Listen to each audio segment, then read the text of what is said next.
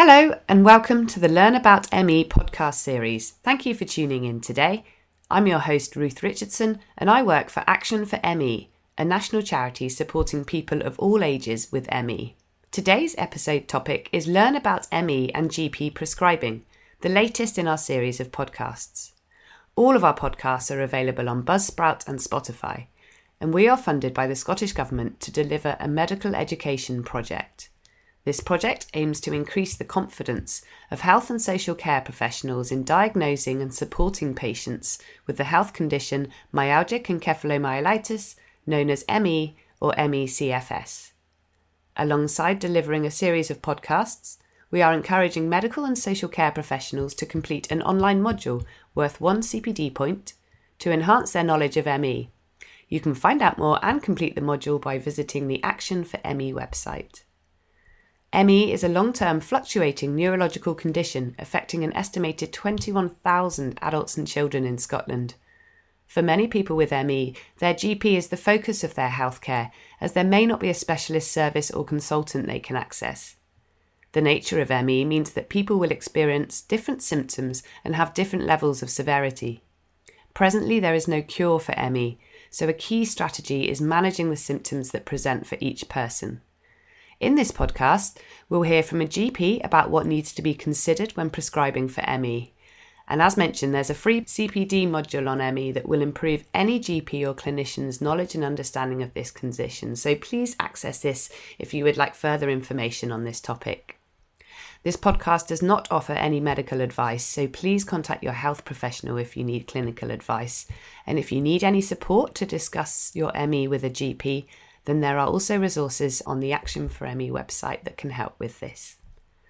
I'm joined today by Dr. Aileen Billsdon-McGrane, a GP, and Kirstie Mitchell, a patient with ME.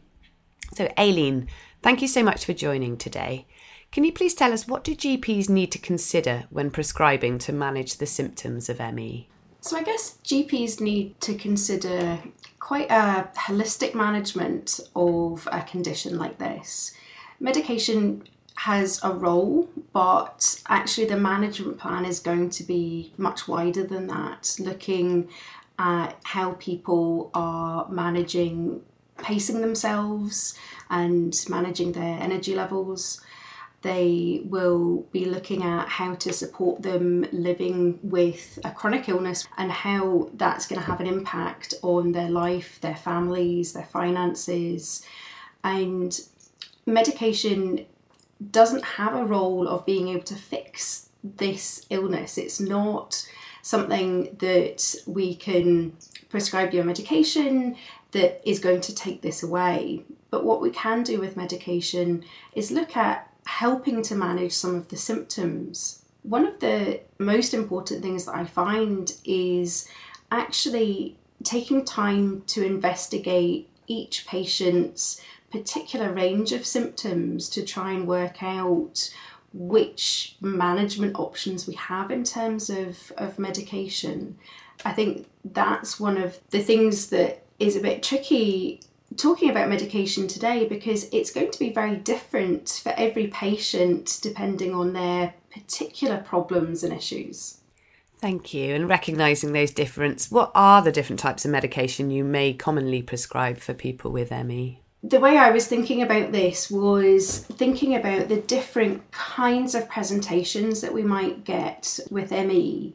So one of the things the the guidelines do encourage us to have a look at is whether there's any kind of orthostatic intolerance that comes along kind of with symptoms. So if people are having difficulties going from lying to standing, perhaps feeling dizzy, it may be increasing their fatigue, it may be giving them palpitations and that might be a sign that somebody's experiencing something called POTS, which is postural orthostatic tachycardia syndrome.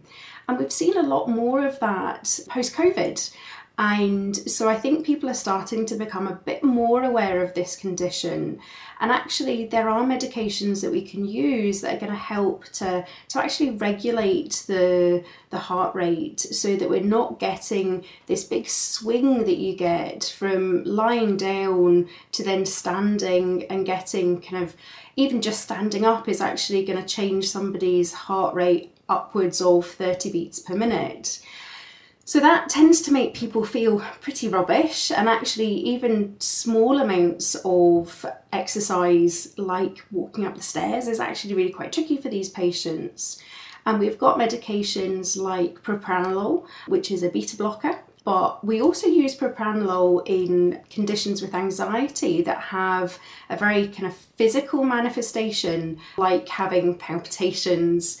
So, in this condition with POTS, it can be really useful to try and help slow the heart rate down and actually get the body back into regulation.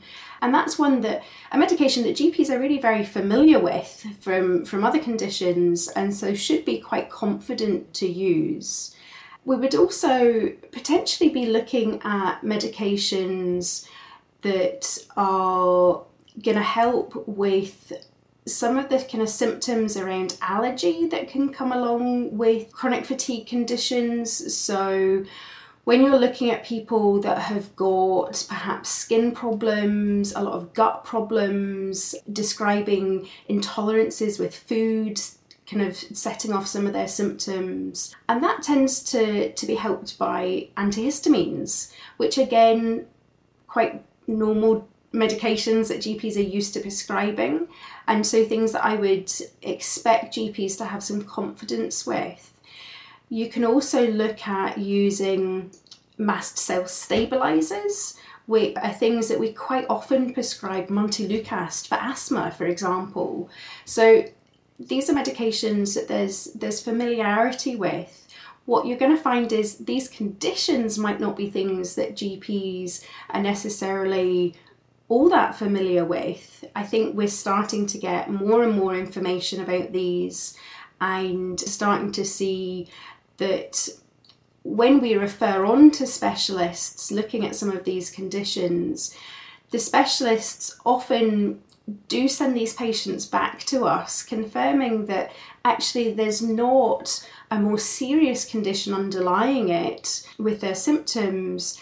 And as GPs, because these conditions affect multiple systems in the body, actually, we're often the best people to manage these conditions. Uh, but they are things that actually can feel quite complex in general practice. And so they're ones that I think it's really important for us to to start to learn more about and start to understand these kind of patterns of presentations that we might be seeing. We hear regularly when we survey health professionals that ME is one of the most challenging conditions to support a patient to manage. And what sort of challenges have you encountered when prescribing to patients with ME? I would absolutely agree that it is a very challenging condition. And I think that the level at which that patients can be limited in terms of function is really quite shocking they often have quite a lot of frustration with the healthcare system, which is understandable because the short time of GP appointments isn't enough to really get to the root of all of the problems that they have. I worked for a while in the chronic fatigue service at the Integrative Care Centre in Glasgow, and it was lovely to have more time with these patients to really kind of get into everything that was happening to them, time to explore their symptoms, and and the opportunity for them to be heard, which is really important. Unfortunately, when you're referring a patient on to specialist services, the wait for that can be months. And patients will have a hope that they'll get to that appointment and there will be something that is going to to then make them feel better and often they would be seen and reassured that there wasn't something more concerning going on. But actually not necessarily something's going to happen which is going to help. And for the patient, that's what they're looking for. They're looking to find out how they can feel better, how they can function better. It's actually not that reassuring for them to, to be told, well, you don't have multiple sclerosis or you don't have cancer or the things that, that people worry about. But for patients, they actually almost would rather that there was something that was treatable and that they, they know that, that they could do something with. So I think the the medical model that we have where patients hope to come in and the doctor to have something that we could give them that is going to fix them is actually quite frustrating for patients and, and I'm quite upfront that I don't have a magic pill that I can give patients with this condition. That's not what's going to help them to move forward, but finding a way to work with them and guide them through things that we might be able to work on to be able to help improve their quality of life and the symptoms that they're experiencing. But we often have to have quite a lot of patience because when we are prescribing, we've really got to be thoughtful about how we do that. There's often a lot of side effects with medication that we're giving because these patients are so reactive. And so they seem much more likely to experience side effects, not be able to tolerate certain medications. So it's really important to, to think about starting at a really low dose and going slowly with any kind of titration of, of increasing the, the medication that we give. I think it's made me quite interested in the the low dose naltrexone that we're starting to to hear about in in some of the studies and I've heard about that in some of the long covid conferences that actually it is a very low dose of medication and i can see with these patients that actually there may be a role for, for medication like that because of the the problems that i've seen over the years in terms of there's lots of options that we can try lots of things that we can can look at but actually does that patient manage to tolerate it? Is it actually going to be beneficial to them or actually the side effects are going to be more harmful unfortunately. Aileen how often would you say that medication prescribed for symptoms of me should be reviewed? So i guess with medication reviews it's often happening kind of in the background. Every time somebody signs a prescription, they are reviewing your medication and deciding is it appropriate for somebody to continue to take that. But that doesn't always involve an interaction with the patient. I think, as a minimum, actually, kind of patients should be reviewed and medication looked at at least once a year for adults. It, it would be once every six months for, for children. But I would see that as a minimum, and that other reviews are, are going to be looked at depending on individual patients and what their needs are. So I would say I'd, I'd, find it surprising that patients with a condition like this would only be seen once a year. Um, I would I would be probably checking in quite regularly with these patients and expecting them to come and actually kind of seek advice on a regular basis about their symptoms. I think what happens sometimes with patients is they get to a point where they almost kind of give up and kind of think, well, what am I going to get from going to see the doctor? Is there anything else that I can try? So I would be wanting to empower patients to come and let me know when there was a problem, when perhaps their medication wasn't working as well as they were hoping it to, so that we can look at the, the dose of medication they're on and, and look at whether that's something that we can continue to work with. And I think, particularly the way general practice works these days, it's the patient coming which is going to prompt a review rather than us inviting patients the way we would do perhaps for an outpatient appointment at the hospital. So I think it's important that patients take ownership for that and continue to engage and continue to let people know how they are and and what they need. And what do you think more GPs should know about when they're thinking of prescribing for this type of long-term health condition? GPs know that holistic care is really important.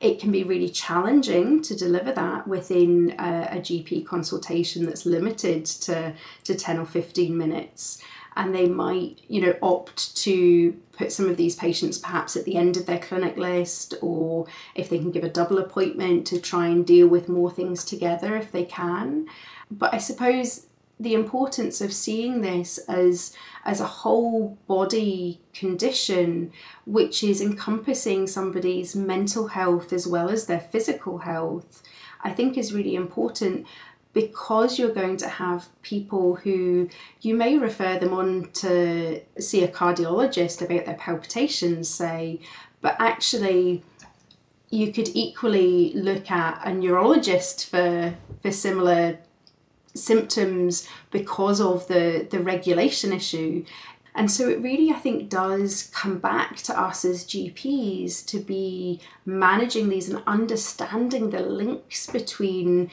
the different systems in the body and how they present with symptoms in, in ME and chronic fatigue. I've worked on the disability tribunals for a number of years and quite often see patients with ME and, and, chronic fatigue because these are conditions that are not well understood and fitting into the, the criteria for, for some of the disability benefits. And so, GPs, we think about prescribing as just medication, but actually, the social prescribing element of what we have, of being able to link people in with the services that are going to be useful to them, to, to link them in with the, the lifestyle practices that might actually be of use is, is actually going to be really important to our patients. And so understanding how we might be able to support them, I think, is, is one of the things that I think is really useful to us as GPs. And we've talked about the importance of establishing a relationship to, of trust between GPs and patients and how beneficial that can be to care. So, given that there may be a mistrust or a, sort of lack of trust between the patient and the GP for various reasons, what would you say to someone who might be worried about taking medication to help with their ME symptoms? Probably I would start with finding out what it is they're worried about. I think the the conversation to explore their concerns and what their expectations are of medication as well is really important. I do like to have that conversation about not expecting a, a, a, magic pill, to set realistic expectations of what we can achieve.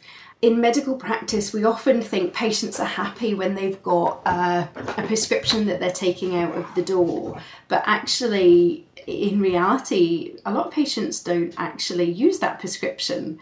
And so, one of the things to to think about rather than than thinking that we've achieved something by finding medication actually understanding that that trusting relationship takes time. And actually it may just be listening to that patient's concerns allowing them to be heard allowing them perhaps to go away and research a bit more about particular medications giving them some information about them some patient resources asking them to come back and discuss it some more, decide, you know, when the right time is for a medication. I generally try and not prescribe at a time where there's lots of other things going on. So at times of stress or big events, you know, you wouldn't want to start something just before Christmas or when somebody's got an important birthday coming up. But actually choosing a time that's right for them as well is, is really important and so often you find out that they've got other things like that that they're a bit worried about. And you can negotiate the better time to start something or giving advice about what dose to start at or these are the kind of things that patients tend to come up with when when you're discussing their concerns. There's not a right and wrong answer as to what comes first and and when medication is right within their journey. And so for me, I tend to look at medication as almost the icing on the cake rather than as the foundation of, of things. I actually would probably rather spend time with patients discussing their understanding of how they're managing their energy and avoiding getting into those booms and busts of of things because they're really not going to find any stability or any ability to increase what they're doing, which is what everybody wants. Normally, I have to start with trying to help them understand how to do less to start off with and actually accept some of the limitations that they're being they're being faced with. One of the things that I sometimes discuss with patients is most people have heard of the placebo effect. So the the idea that you're taking a medication that doesn't actually have anything in it, but you might get a benefit from it anyway.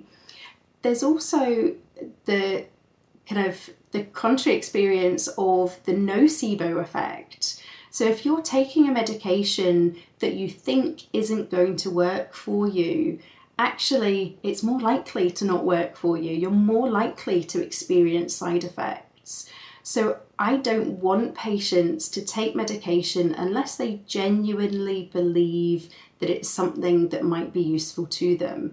If they're in doubt about something, I would tend not to prescribe because actually, in that situation, I think it may do more harm than good. Thank you, Aileen. It's been great to have you on the show today. It's clear what a holistic and person centered approach you're taking to working with patients, and really pleased to hear that you also found the module useful. So, a reminder to anyone that would like to access it, it's on the Action for ME website. Well, I'm now really pleased to be joined by Kirstie Mitchell. Kirstie, thank you for joining. Have you ever been prescribed any medication to help manage your symptoms of ME? Well, the short answer is no, I haven't. I've never been prescribed, I've never even been offered any. That said, I was offered support in that I was signposted to the Astley Ainslie in Edinburgh, but that didn't involve medication. And would it have made a difference to you if been offered the option of medication? I think it may have done. It, on uh, different levels, really. I think it would have given me maybe a bit more belief in that I was being supported by the medical professionals. I wouldn't necessarily have taken everything that was on offer, but it would have been a comfort, I think, to know that there are things out there and I could have investigated and read into things a little bit more and kind of made an informed decision about how I treated my own health. And do you think you may have had any concerns or hesitations about taking medication to manage your ME symptoms? So, you know, closer to nine years ago when I was first diagnosed, Possibly not, because you just want to get better. Nine years on, if there was something available, I would be really keen to try, but I would be hesitant. I would ask an awful lot of questions. I'd want to take my time to make the decision and just understand the full impact and also kind of what the exit plan is of taking that medication. If you suddenly stop it, how quickly is it out of your system? When will you see those changes, positive or negative?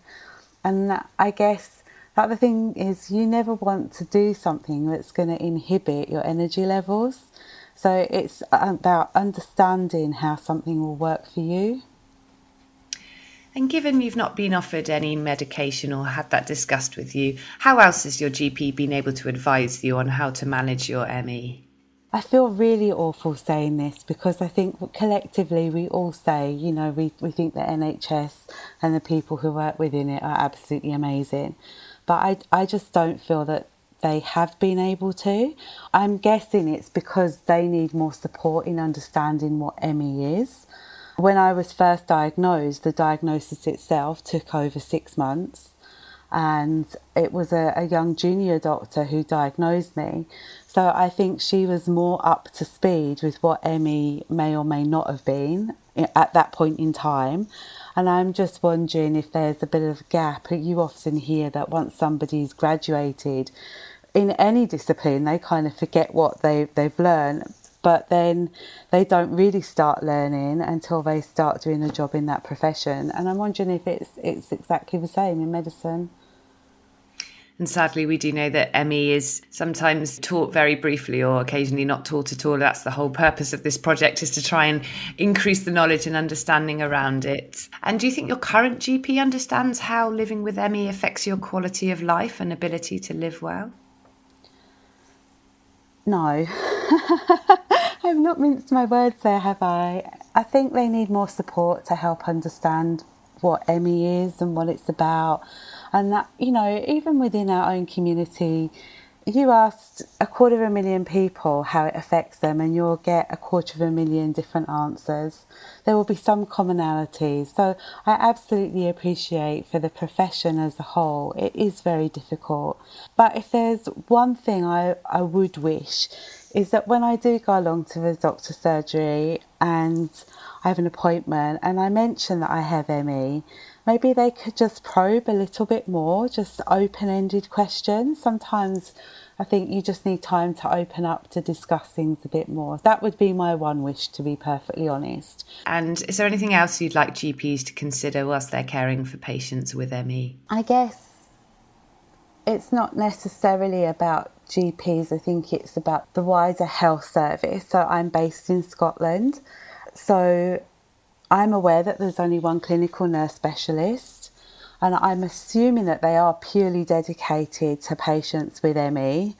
But we need more of them. It's as simple as that. We need more medical professionals who are specialising in this area and not necessarily long COVID related. There's still some discrepancies, there's still lots of things that need to be researched into the two different areas. So we definitely need medical health professionals who are dedicated to people with ME. I think doctors need to think more broadly. They need to think more broadly and get to the core of the challenges somebody with ME is facing and ask themselves what services are already available in the local area and what would suit their patient and have a real benefit to them. Well, thank you all for joining today. I'm Ruth Richardson, and this has been the Learn About ME and GP Prescribing podcast.